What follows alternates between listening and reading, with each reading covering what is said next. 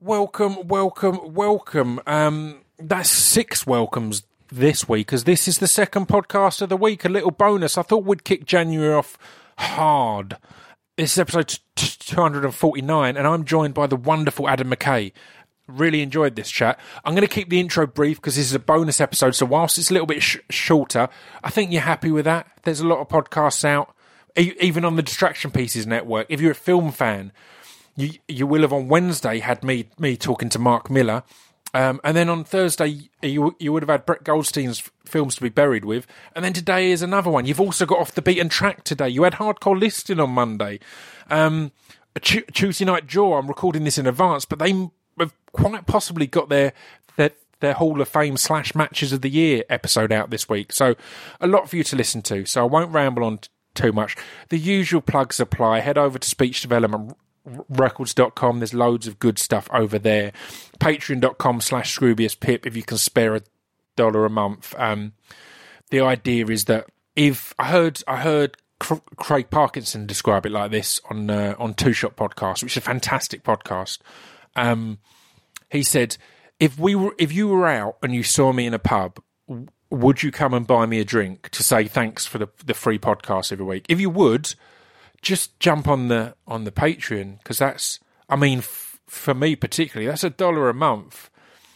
That means you buy me a drink every 3 or 4 months, depending on where you drink. It could be 5 or 6 months, because that's like 70p a month. So yeah, head over there, patreon.com / Scroobius Pip. I'm about to launch Poem of the Month over there, the first Monday of every month, where I record a spoken word piece I wrote over 10 years ago. I've gone through my old archives and found unreleased works and stuff like that. So that's all going on over there. But that's enough. You don't need to hear about that nonsense. I recommend you go and see Vice, though. We're about to talk about it. There's no spoilers. That's not how it works. It's a true story. So spoilers are the way the world has played out. But I loved it. It's in my Films of the Year already. I think it's a sure bet for being in there at the end of the year as well. It's fantastic. Head out and see Vice. But for now, I should also mention on February 4th, Pod Bible magazine launches, and I'm helping out on that. It's a thing that Stuart Whiffin and Adam Richardson have made, and it's a free podcast magazine. We'll give you more details as we get closer to the date, but we will be handing out in person on February 4th at certain train stations in the morning and evening in London. And it's your free guide to podcasting. It's got interviews in there with Adam Buxton and Craig Parkinson, who I just mentioned. And there's just tons of recommendations and picks and tips from all over the place. So, yeah, it's really good stuff. I think you'll enjoy it. And it's free. The free digital copy, the free physical copy launches on February 4th. The digital copy follows on February the 11th, the following Monday. But you can follow Pod Bible all over the internet. It's on Twitter, Instagram, all these places. So give us a follow and show some love if you're a fan of podcasts.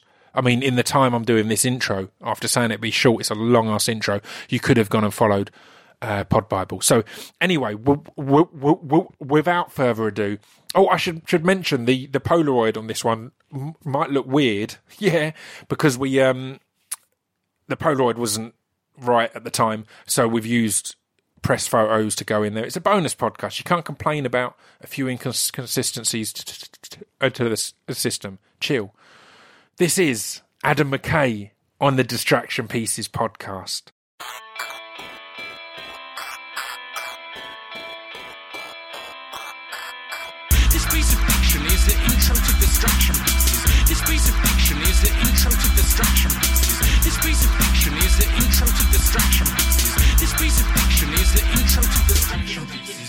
Yeah. I always find the one thing that I can maintain is making sure that wherever I land, I try not to have a nap or sleep until actual bedtime. Other than that, I've not got the discipline to not eat on the plane. I'm watching films. I'm going to be eating loads of sweets and so on and so forth. So I tell you, the one thing that's worked, and this is terrible, my wife doesn't like it, is go out that first night, and have a bunch of beers. It kind of resets everything. Yeah, because it's going to give you that clean sleep, you know, and that groggy wake up, but at least you're expecting it. Then there's a reason for it to be a groggy wake up. At least approximates some kind of routine. Anyway, I love it. Yeah. I'm joined today by Adam McKay. There's a lot I want to talk to you about, and we'll get round to loads of it. But we should start with Vice, as you're in the midst of the hype and excitement of that. How's that been? Talking about it and seeing the reactions, both the praise and the Trumps walking out and stuff like that. How's that all been?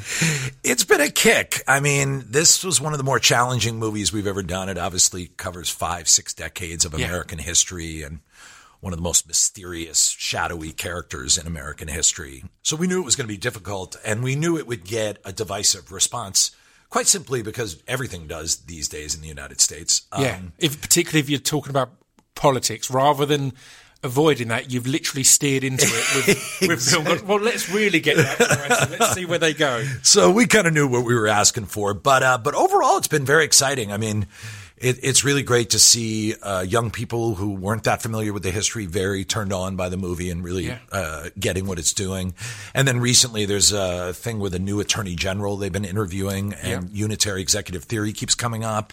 Right. And I'm seeing people on social media are talking about Vice because we deal with that as a central idea.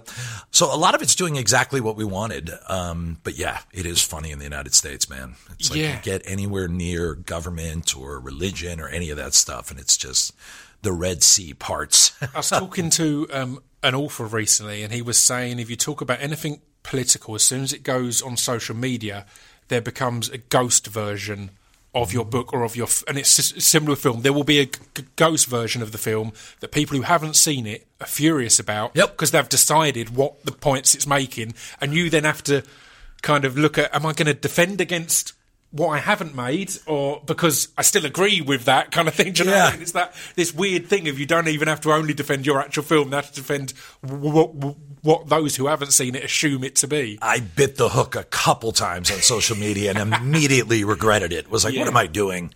But the one that drives me crazy is going, it's all a pack of lies. And I'm like, well, what's not true? Yeah. Like, I want them to list it. Oh, you liberals. I'm like, yeah, but what's not true? Like, tell me what's false. Like, and they won't list anything. That's the one that drives me crazy. But I have learned, for the most part, I only bite the hook a couple times. So, let it just be what it needs to be. How, I mean, do you enjoy, in these last two films, tackling real life and true stories? Because I guess the story is already there, but then you have to find your route through that story and find the bits that excite you. Because it always annoys me when people get angry at anything that's left out of a bar pick or anything like that. And it's like, well, it's not a documentary. No. It's a narrative, and it's something I want to talk about in The Big Short as well. I think there's a certain area of society who you can only reach through narrative films, who wouldn't go and watch a documentary about Dick Cheney or a documentary about the financial crisis, but they will go and watch a blockbuster about it. So it feels, I think it's an underrated level of importance in tackling these stories. I thought it with Detroit and with numerous other films in recent years. A large part of the reason we made this movie, exactly. That we felt like there was a lot of great books written about Cheney. There's some good documentaries, but really only the Oliver Stone movie W, and really that barely grazes on Cheney. Yeah. And you're right. For a lot of people, that becomes the record. There were obviously many other nuanced motivations for the movie, but that was definitely one of them. And there was a sense in America that we were ready to sweep those whole 8 years under the carpet. Yeah. People really had stopped talking about it. In fact, you even started hearing people say in regards to Trump, it kind of makes you miss W. Bush. Yeah. I would say, are you really kidding me? Like, can I just remind you? Being bitten by a dog makes you miss being bitten by a shark? Like, I don't. How about they're both terrible? Like, So, that was definitely part of the motivation of the film. And the cool thing is we're getting to see some of that come into action, where there's some people who didn't know certain things and they're talking about it, and you can see the exchanges happening and in social media, and you hear them anecdotally. So we're pretty happy with the reaction. I think particularly in the UK, I'm excited for it to launch in the UK, and that, because it is something that we're even more ignorant to a lot of these stories, to a lot of the stories in American politics, because we get a wide brushstroke of just, he's a bad guy. He's a good guy. You're not watching the news every day and getting all the small things that build up this character. You're just getting the Darth Vader character and not the I hate to break it to you, but that's kind of all we're getting in the United States as well. Yeah. I think that's mostly what we get as well. I mean, I was amazed. And by the way, I'm talking about myself when I talk about the United States. I was amazed by how many of these details I didn't know. Once I started researching it, there were so many things I had no idea, like that he got the daily intelligence briefing before the president, that he was BCC'd on all his emails. I remember reading this stuff going, holy moly, this is crazy. Yeah, there's a lot of that kind of stuff in there. And it'll be exciting for England because – you know, obviously, you guys rode with us into that war, and I'm curious to see how people react here, and I can't wait. And usually, I feel like the UK is pretty good, pretty on their politics, and knows what's going on, and are open to ideas. Not everyone, of course, but So, did it kind of excite you as you delved into it? It's a thing that I found with Black Klansman recently and numerous other things where you're making a historical piece, but so much of it mirrors the current situation. And with the kind of, the more I watched and the more I saw how blissfully ignorant W. Bush was compared to the people behind him, and it feels like a similar thing with Trump and a lot of the people, kind of the powers lurking in the shadows. Did that kind of motivate you to think, right, we're kind of telling two stories at once here. We're telling a bit of history, and we're also kind of doing a foreshadowing of, look what you could be missing. Absolutely. And, you know, the moment that really drove that home was when we have the speech, the actual speech from Ronald Reagan saying, Make America Great Again. Yeah. I mean, I remember I had heard that he had said that. I had heard that it was a slogan, but when we actually found that footage, it took my breath away. It's just there were certain people in test audiences who thought we had CGI'd that footage to make them say it. They didn't believe it was real. Right. Yeah. Wow. They go, well, why did they change what Reagan was saying? It's like, no, that was, he had campaign buttons, Make America Great Again. So that amazing repeating of history kept smacking us in the face as we were making the movie. And the other thing that would happen is current events would loop right into the movie too. You'd be working on something. Like we have a scene where they talk about John Bolton working with Cheney. And I said, you know, you can maybe cut that. I haven't heard John Bolton's name in a long time. And the next day, Trump has hired John Bolton. Like, amazing. That kind of stuff happened constantly.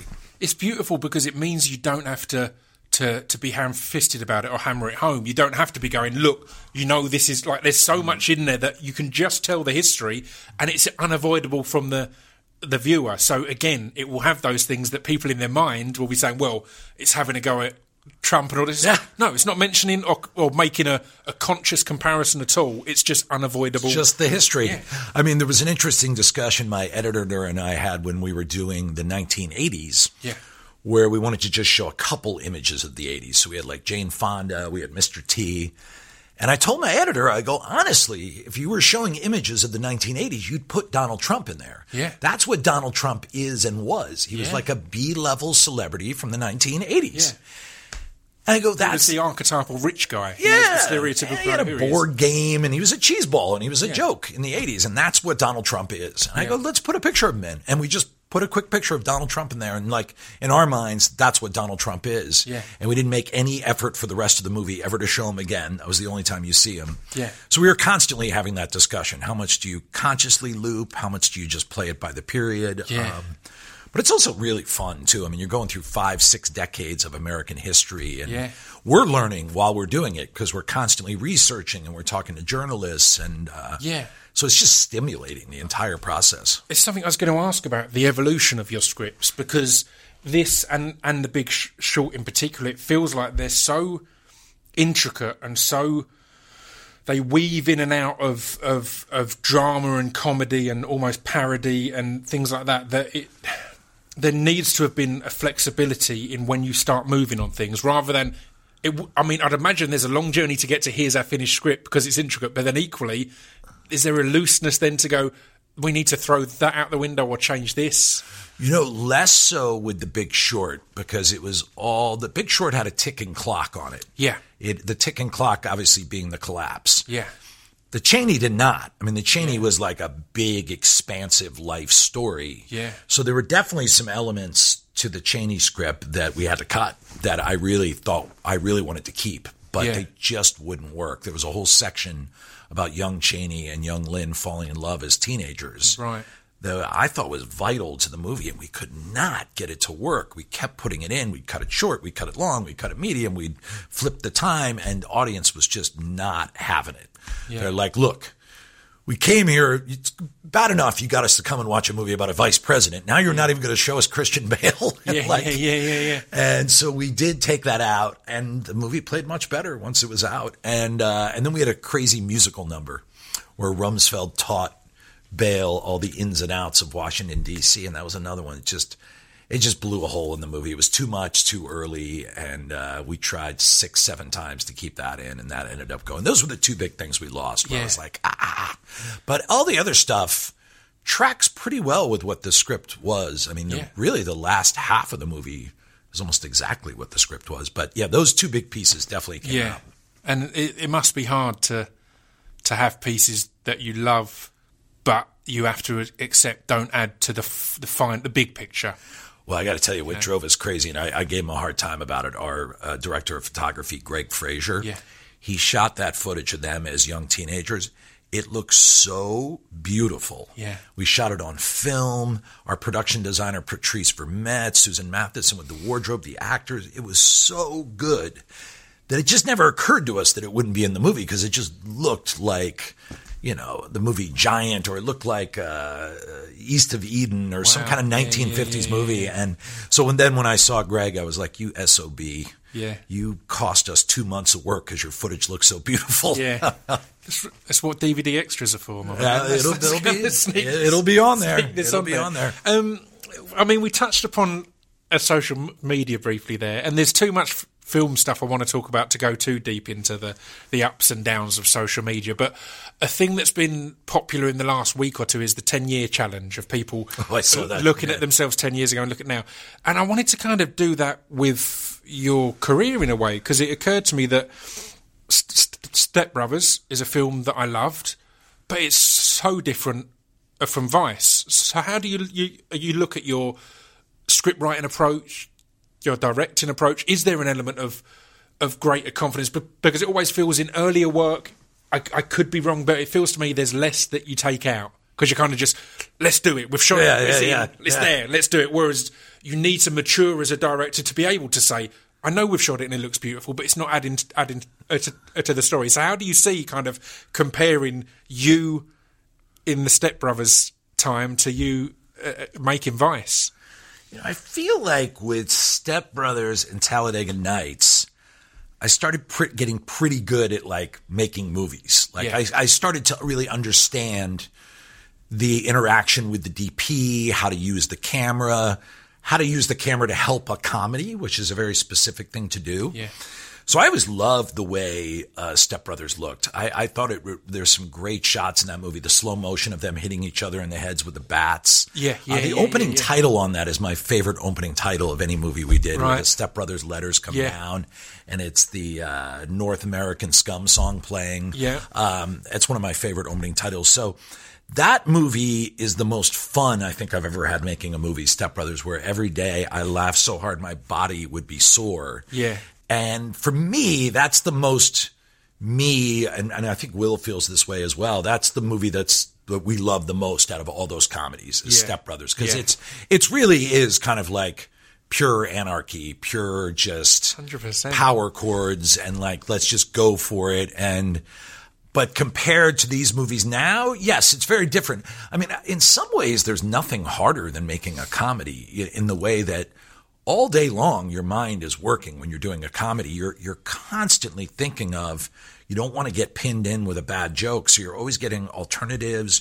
You're always shooting it differently. Your mind is going much harder when you're doing a comedy.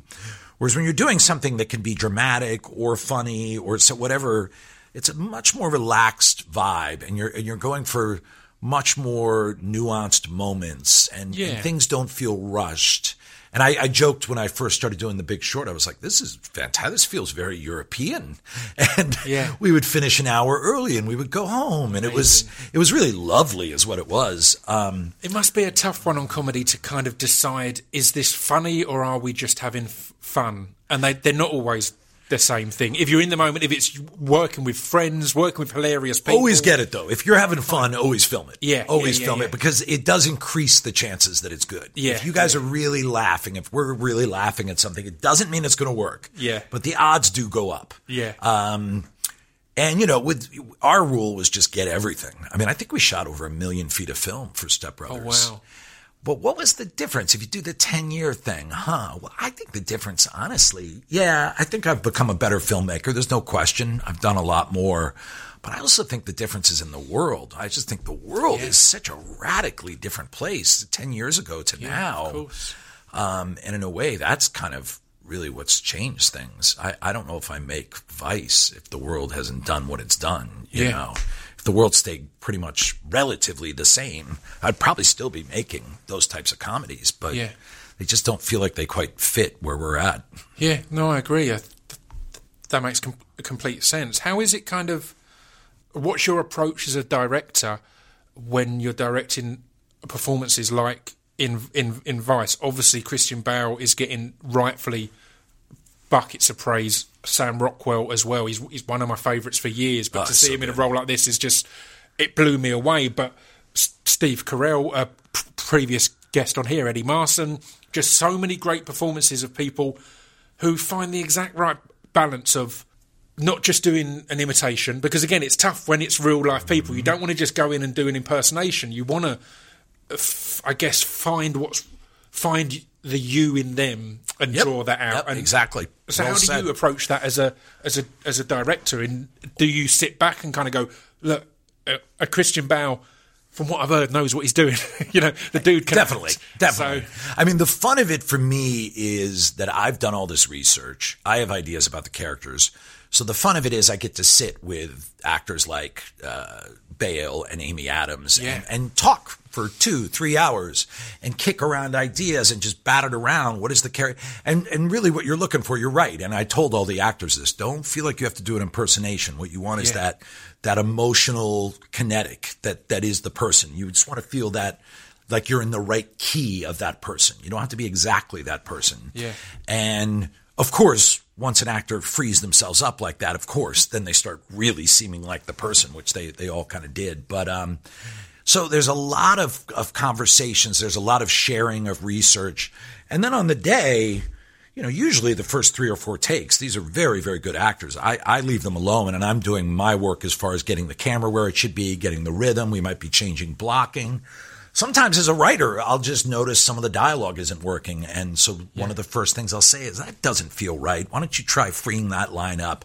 And you're just trying to get everything to work for that first circle take. Yeah. And that's usually 3-4 takes to get that. And then you get that first circle take and you get, or maybe it's 5 or 6, and you've had that brilliant performance from Bale, from Amy Adams, from Rockwell, whoever it is, Tyler Perry. And you're good because now you know you got it. Yeah. And then we screw around. Yeah. Then we play around. Then I'll come over and talk to the actor and go, oh, that's interesting. But, you know, there is another way to do this. Yeah. And it's not how I wrote it, and it's not how you played it, but do you want to fuck around with it a little bit? And always they do, of course. Yeah. And then it gets fun. Then it's like, wait about this. And we've had times where we've ended up changing the entire scene because of that. But it's all about getting that first take that's the written, that's so everything we've prepared, get that. And then once you have it, no rules, let's play around. And so many times, of course, that's where the best stuff comes from, is that after the circle take. Yeah. Do you find there's a difference in that in between TV and film? Because I act as well, and I've done a couple of films recently, but the biggest things I've done have been TV for BBC and FX and stuff like that. And it feels like in TV there's, I guess because of the turnover of these things, there's less time to play around. It feels like, we've got that, TV's so rough. Let's move on. Whereas with film, it genuinely, as an actor, it had me excited there. The thought of you saying, oh, we've got that, let's keep going and have fun, rather than we've got that and let's move on. That was kind of instantly like, imagine that opportunity. It's the best. Yeah. And actors love it. I love it. The DP loves it. Everyone loves it because we're good. We got it. The pressure's off then, it's off. The pressure's off so you can enjoy it. And now we can really go a little. Now that we're all dressed up in these costumes and we got all the lights set up, let's see what else is here. And that's where you dig. You know, there are plenty of times you walk away going, you know what? The circle take was the best. But I'd say, 65% of the time, it's always what you find after that. And I've done TV before, too, and I am totally with you. It's brutal. 2-3 takes. Move on. Yeah. There is something kind of fun about the TV, though, because you're moving so fast. There is a looseness. There is a feeling of like, just screw it. We're going for it. We're moving. Yeah. I did kind of enjoy that aspect. A lack of analysis, of paralysis analysis. Exactly. So if it goes right, that's beautiful. If it doesn't, then you've got that, we should have spent longer on that. That's exactly. I got to work on a pilot, and the pilots are nice because they give you extra days. So we got to shoot it like a film. Yeah. But yeah. That's usually it. And then there are scenes like we did the Shakespeare scene, and we did much more of it than what you see in the movie. It's sort of a shortened version of it. But with that one, I just let them go. I just let Amy and Christian do take after take after take. And then I would give them just little notes. And just, can you try this? Or when you get this, make sure to hit this part a little more. Otherwise, keep going. And that was more, sometimes you'll just pound a scene with takes. You'll just let and then I'll check in with the actors. How are you feeling? I feel like that was it. All right, so now you're good. Okay, how are you feeling? And you just take after take. Because there are times you're not going to change the words. And there are times you're not going to change the blocking. Yeah. And then there was rare moments where you do like 2 or 3 takes and you go, we're good. And everyone gets very excited by that too. Yeah. Because again, there is that potential of clocking off early. That no matter how much you enjoy your job, you're living the dream, there's that, oh, we're going to be back at the hotel early. Oh, this is the best. Cool. Yeah, I don't need too much, but 45 minutes, an hour, awfully nice. And you're saving money. It makes a difference. Yeah. The reason I did a show called Taboo, and the reason my role grew in that, and I'm in the next series, is because every time I was wrapped early, my excitement then was to watch everyone else, but because I didn't go to drama school or any of that stuff. So I'm new to this. So I'm like, I've rapped as a character, but I get to watch Tom Hardy and Stephen Graham and all these people and learn from them. So I'd be like, I want to rap early because I know there's other scenes that I want to just watch and be part of. And that kind of, it went down well. And I'll be honest, it got me more scenes because they were often, like, it felt as if I was sitting on the sideline in full kit, just going like, I'm ready to come in. So if they suddenly realise, we need someone here, they were like, let's put Pip in. So well played. Jump in. Yeah. How do you go about the casting process of things like this? Because as I said, it's tough when it is a biopic or a real life thing, because there is always going to be at the back of your mind a natural propensity to go, oh, he looks like him or she looks like him, rather than, oh, they're the right actor for it. They're going to do the right performance. How's that come about, and is that something that you're hugely involved in, or is that casting directors and producers and everything else? Obviously you produce as well on it, so I imagine you've got a lot of we have Francine Maisler, who's like one of the best casting directors, and then I would say in general there are a bunch of names right away. Like when I'm writing the script, before I've even talked to Francine, perfect, I know it's Christian Bale, I know I want Sam Rockwell, I'm thinking about Amy Adams, I'm thinking about Carell. There's like a bunch of names that are kind of floating around, and then I never worry about them looking too much like them. You just don't want them to like look wrong. Like you don't want to cast a 70-year-old Samoan man as, It's the balance, isn't it? Yeah, you want to be in the rough ballpark, So Bale doesn't look anything like Cheney, but I knew, Bale, he can get there, he can get the vibe, and I knew that would be part of the fun of it. And Rockwell actually does kind of look like Bush. That was convenient, and I also thought he was the perfect actor. I wouldn't have picked it at all until I saw it on screen. I'd never seen that in Rockwell. I haven't seen everything he's done and studying his performances. As soon as he was on screen, I was like, that's just Bush. He's got everything. Yeah. Is like, insane. But Amy looks almost nothing like Lynn Cheney, but the attitude was just perfect, on point. So, as long as it's roughly in the ballpark, that's all I really cared about. And then these hair and makeup people can give you a little dash of something that just points it. But, if it becomes like just impersonations, it can get... But, man, these actors are so good. They all got there. I mean, I'll tell you, the guy who blew me away is Tyler Perry. Yeah. Tyler Perry as Colin Powell. How about that? Yeah, absolutely. He walked on set. People thought Colin Powell was walking on set, and that was crazy. So, and the subtlety of his performance, and I guess it's also the subtlety of the way the character's written into it. But He's not in it that much, but he has such an impact and such a lasting effect. That guy can act. That guy's a really good actor. We're going to see a lot more of him in serious roles and surprising roles. Yeah. And, yeah, I was really blown away by him. Yeah, I love that. So, I mean, speaking of great actors, I guess when you find those people who are great and you know that you can work with them, which I think is an under-talked-about key part of filmmaking as well, is if you can spend months together and not be, you know, accept their view, them accept your view, all this kind of thing. You worked with Bale and Carell on The Big Short as well. You added in two of the most talented heartthrobs in film history in Brad Pitt and Ryan Gosling. Happen to be gorgeous, but goddamn can they act. So how was that to tackle as well? Because that was, to give context for anyone who doesn't know, it was your first time stepping away from working with Will Ferrell, and it felt like such a difference and departure. I don't know if you ever read there was a comic book called Super Crash, and I was a judge on the Independent Comic Awards panel that year. Oh, cool! And it did similar to what The Big Short did, in that it spoke about a really complex and, let's face it, probably boring subject. I mean, the fact that it's boring is the reason it went so bad, because people would rather ignore it. Exactly. It spoke about that, but made it, number one, understandable, which is the first big task, but even more so with The Big Short, enjoyable, entertaining, funny.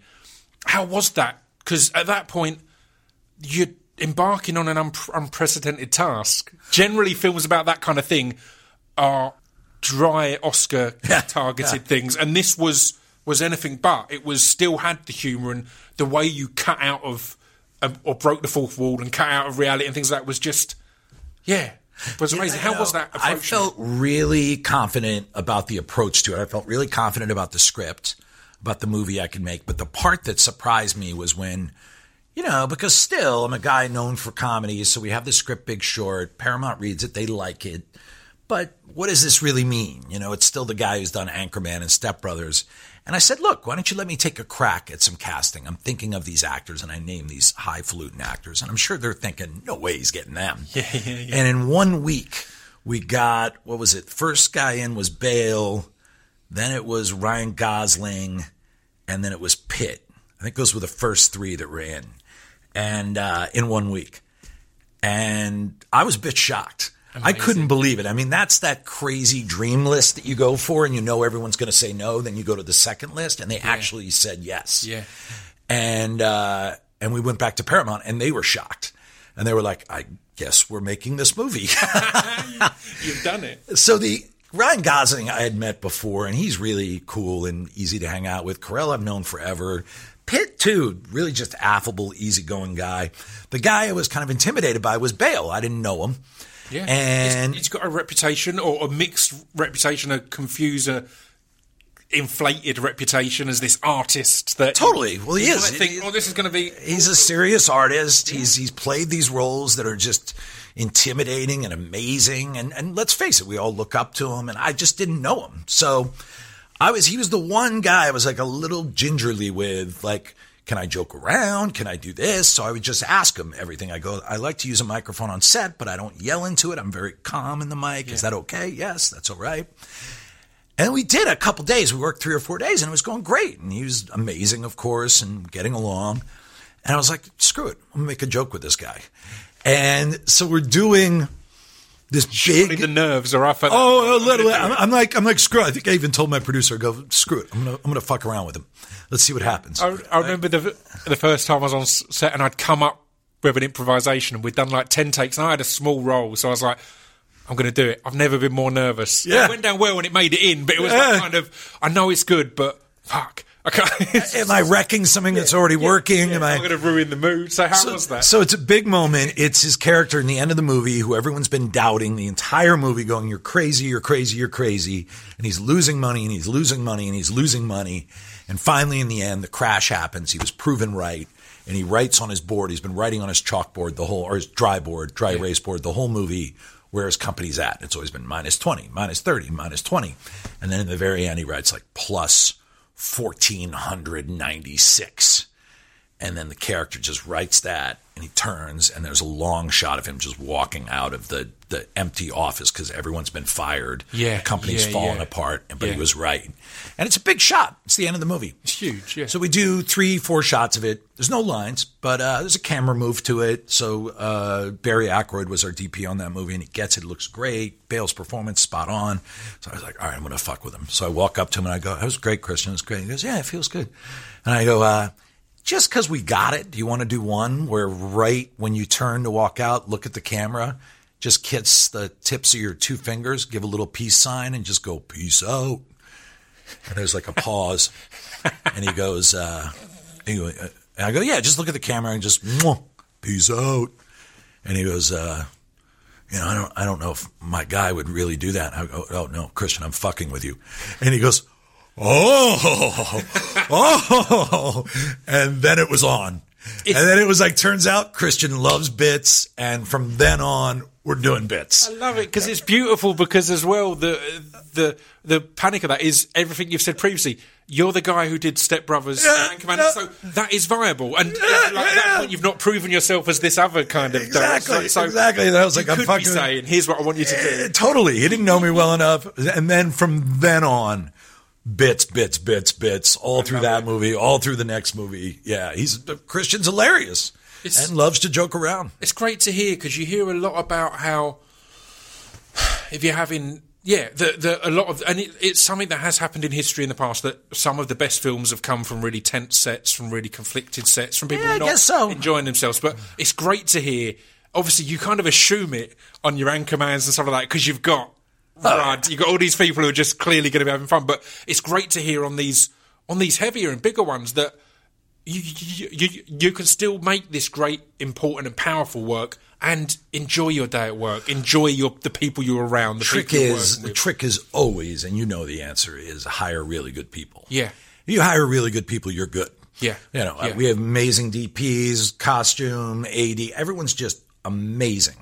So I don't need to be micromanaged, stressed out guy because I know I have the best of the best. Yeah. You know, if you told me I had to go direct a student film, God bless student films, I might be a little more stressed. Yeah. I might say like, well, it's the camera there. Hey guys, come on, for real, we got to do this. Although who knows, maybe they're good students and it's a wonderful day. But you know what I mean? Yeah. When people are that good, it tends to allow you to relax. With comedy, it was always the point, and Will and I would talk about it, be like, you can't have a stressed out set for comedy. It's going to hurt the comedy. Like you have to have a loose set. Yeah. You have to be laughing. You have to be able to make mistakes. Yeah. You got to be able to swing and miss. Yeah. Because if you can't and people tighten up, the movie's going to be less funny. Like, you know, I used to say when we were doing Anchorman and Step Brothers, we're not making Apocalypse Now. Yeah. Like Apocalypse Now is a movie. Probably freak out on that set a little bit. Like, Martin Sheen had a heart attack. Yeah. They're using real dead bodies. Yeah. The Filipino army comes and takes the helicopters because there's a war. You'll probably freak out on Apocalypse Now. Yeah. We don't need to to panic. Yeah, we don't need to freak out on Anchorman or Step Brothers. Come on. Everyone relax. I love it. So, obviously, as I said, there's tons I want to talk about, but one person I wanted to talk about in particular is Mark Wahlberg. Because Mark Wahlberg is someone that I use as an example, and I use other guys as an example all the time, of the rare and unpraised skill of being able to do comedy at the top level and being able to do drama at the top level. And obviously he went on to do TED and things like that as well. But at that point, The Fighter and the other guys, it wasn't. I think everyone who's a serious actor thinks that they could probably do comedy, and everyone who's a comedic actor might want to have a go at serious stuff, but it's not as easy a crossover as it would seem. So how was that to work with Mark and to find the fun and to find the humor? Well, it all came. We had a dinner with. I kept telling Ferrell, I go, something about that Mark Wahlberg. I just think the two of you would be interesting together. I'm a huge fan of Boogie Nights. And, and I told him, I go, Boogie Nights, that's a funny movie. It's amazing. Like, there's great comedy in that movie. If you score that movie differently, it's a comedy.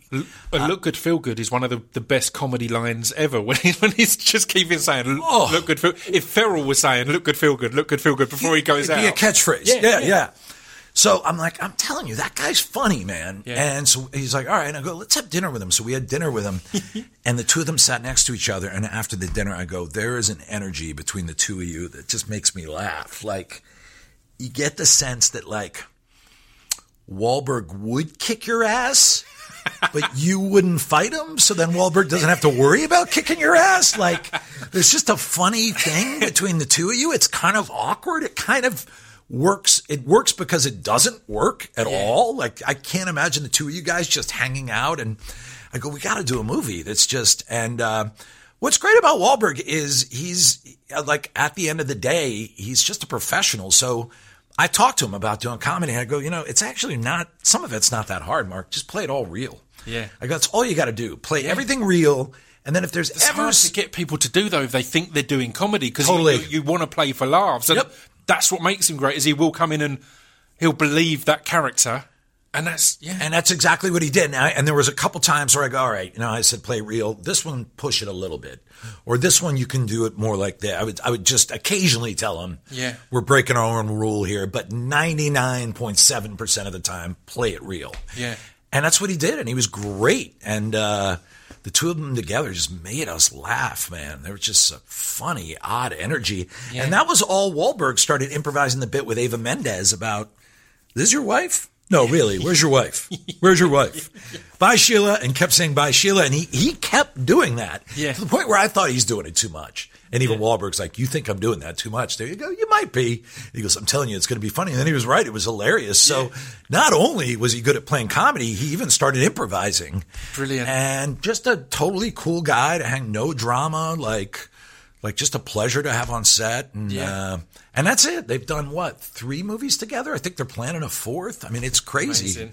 One of the most unlikely pairs you'd ever see in your life. And they're having like this run together. Completely. And that was also in parts of that, I'm sure I'm not misremembering this, but of an early turn for Dwayne The Rock Johnson, who's gone on to, again, prove people that he's not your kind of, in the late 80s, early 90s, when Hulk Hogan was doing Suburban Commando and Mr. Nanny. Yeah. He's not that. He's this genuinely, amazingly, and I think the Jumanji film recently has been one of the great examples of that. It was everyone on paper was like, we don't want a new Jumanji film. Yeah. And it happens. It's fantastic. The Rock's so just good. An engaging guy, and by he's the way, funny. How good was that movie? Yeah, it's great. It was like a pure, I watched it with my daughters. We had the best freaking time. It was like fantastic. And I love the original, so I was skeptical when I heard about it. And I was like, this is wonderful. This is. We had the same thing. My producer's like, you know, I can get Dwayne Johnson. We were doing The Other Guys. I was like, Dwayne Johnson? Really? Because we got Sam Jackson. Like, that's cool. Yeah. He's like, I'm telling you, Dwayne Johnson's great. And I was like, all right. And then Dwayne Johnson showed up. I'm like, that guy is the greatest guy I have ever met in my life. I will do anything with him. He's funny. He's a badass. He's like, he blew us away so much. We couldn't believe it. We were shocked how funny he was too. And no, I would do anything with that guy. And I had the same thing. I know exactly what you mean. Early on, you weren't quite sure which way it was going to go. And completely. You'd had a lot of wrestlers basically move into a bit of acting, and it was always kind of, you're basically being a wrestler in it, and Dwayne Johnson was the opposite of that. The joke I have with Christian Bale, we all have, is that Christian Bale asked his kids, be honest with me, would you rather Dwayne Johnson was your dad? And his daughter's like, don't ask us this, Dad. And he's like, honestly. And she's like, yeah, we would. Yeah. So I asked my daughters, and they're like, of course. I would pretty much swap anyone in my life for Dwayne Johnson. Any role. Any role. I would, if I were going into serious surgery, I would switch my doctor for Dwayne Johnson, knowing it ups my chances of dying by 35%. Like, Dwayne Johnson is better as any person than they are as themselves. Laughter is the best medicine. Dwayne The Rock Johnson is the best medicine. Exactly. Forget my gallbladder. I'll wrap things up now. I just want to kind of end on kind of saying how was it when... Because I think people misremember the early days of your career a little bit, because Anchorman and Step Brothers and all of these, they weren't these big instant hits. They were these kind of slow-burning things that became cult classics. And same with... It was at the same time as the Funny or Die stuff and that kind of thing. It was all just burning. So how is it to kind of have that thing now where...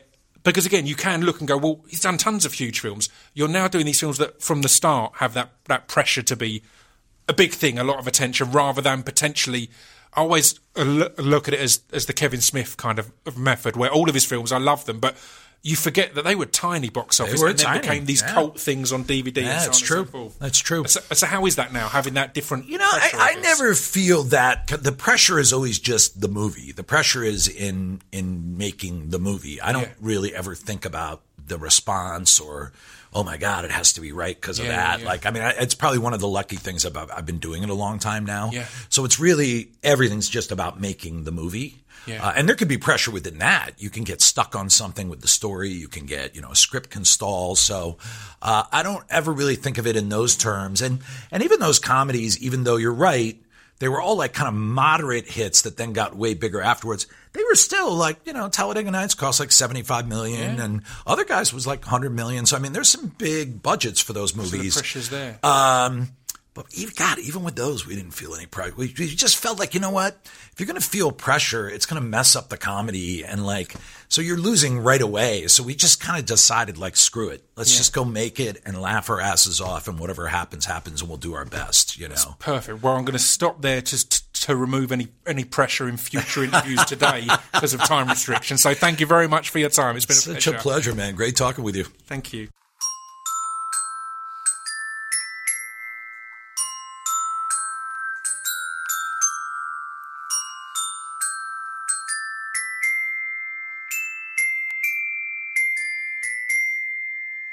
You've been listening to Scroobius Pip's Discretion Pieces. There you go. That was Adam McKay. What a lovely chat, right? I mentioned that, I'm often nervous when it's a guest I've not met before and when it's an American guest. I also know that on press junkets, everyone else is getting 5, 10, 15 minutes. I'm getting 40 or 45 minutes or an hour. So there's some pressure on me to deliver there, to kind of go, oh, there's a reason I'm getting all this time. I'm all right at this, I swear. I was really pleased with that conversation. I loved talking to Adam. I didn't plug myself too much, Obviously, after I finished, I kind of did have a mention of I'd love to work with you down the line. But it was a good chat. I really enjoyed it. I will see you all next week, guys. I'll see a lot of you tomorrow if you're listening on Friday at the book club. We are lizards at the book club. Come down. I love the fact that since the podcast has launched, we're getting tons of people at the book club who are podcast fans and come to chat and to hang out and to meet me, Stu, Chris, and have a lovely time. So, come be part of that. It's blooming lovely.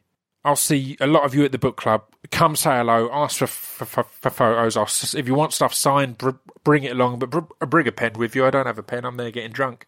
Earlier you get there, the more likely I can have a chat and hang out. If it's later in the night, I'll be drunk and it'll be rammed and noisy. So ain't much going down.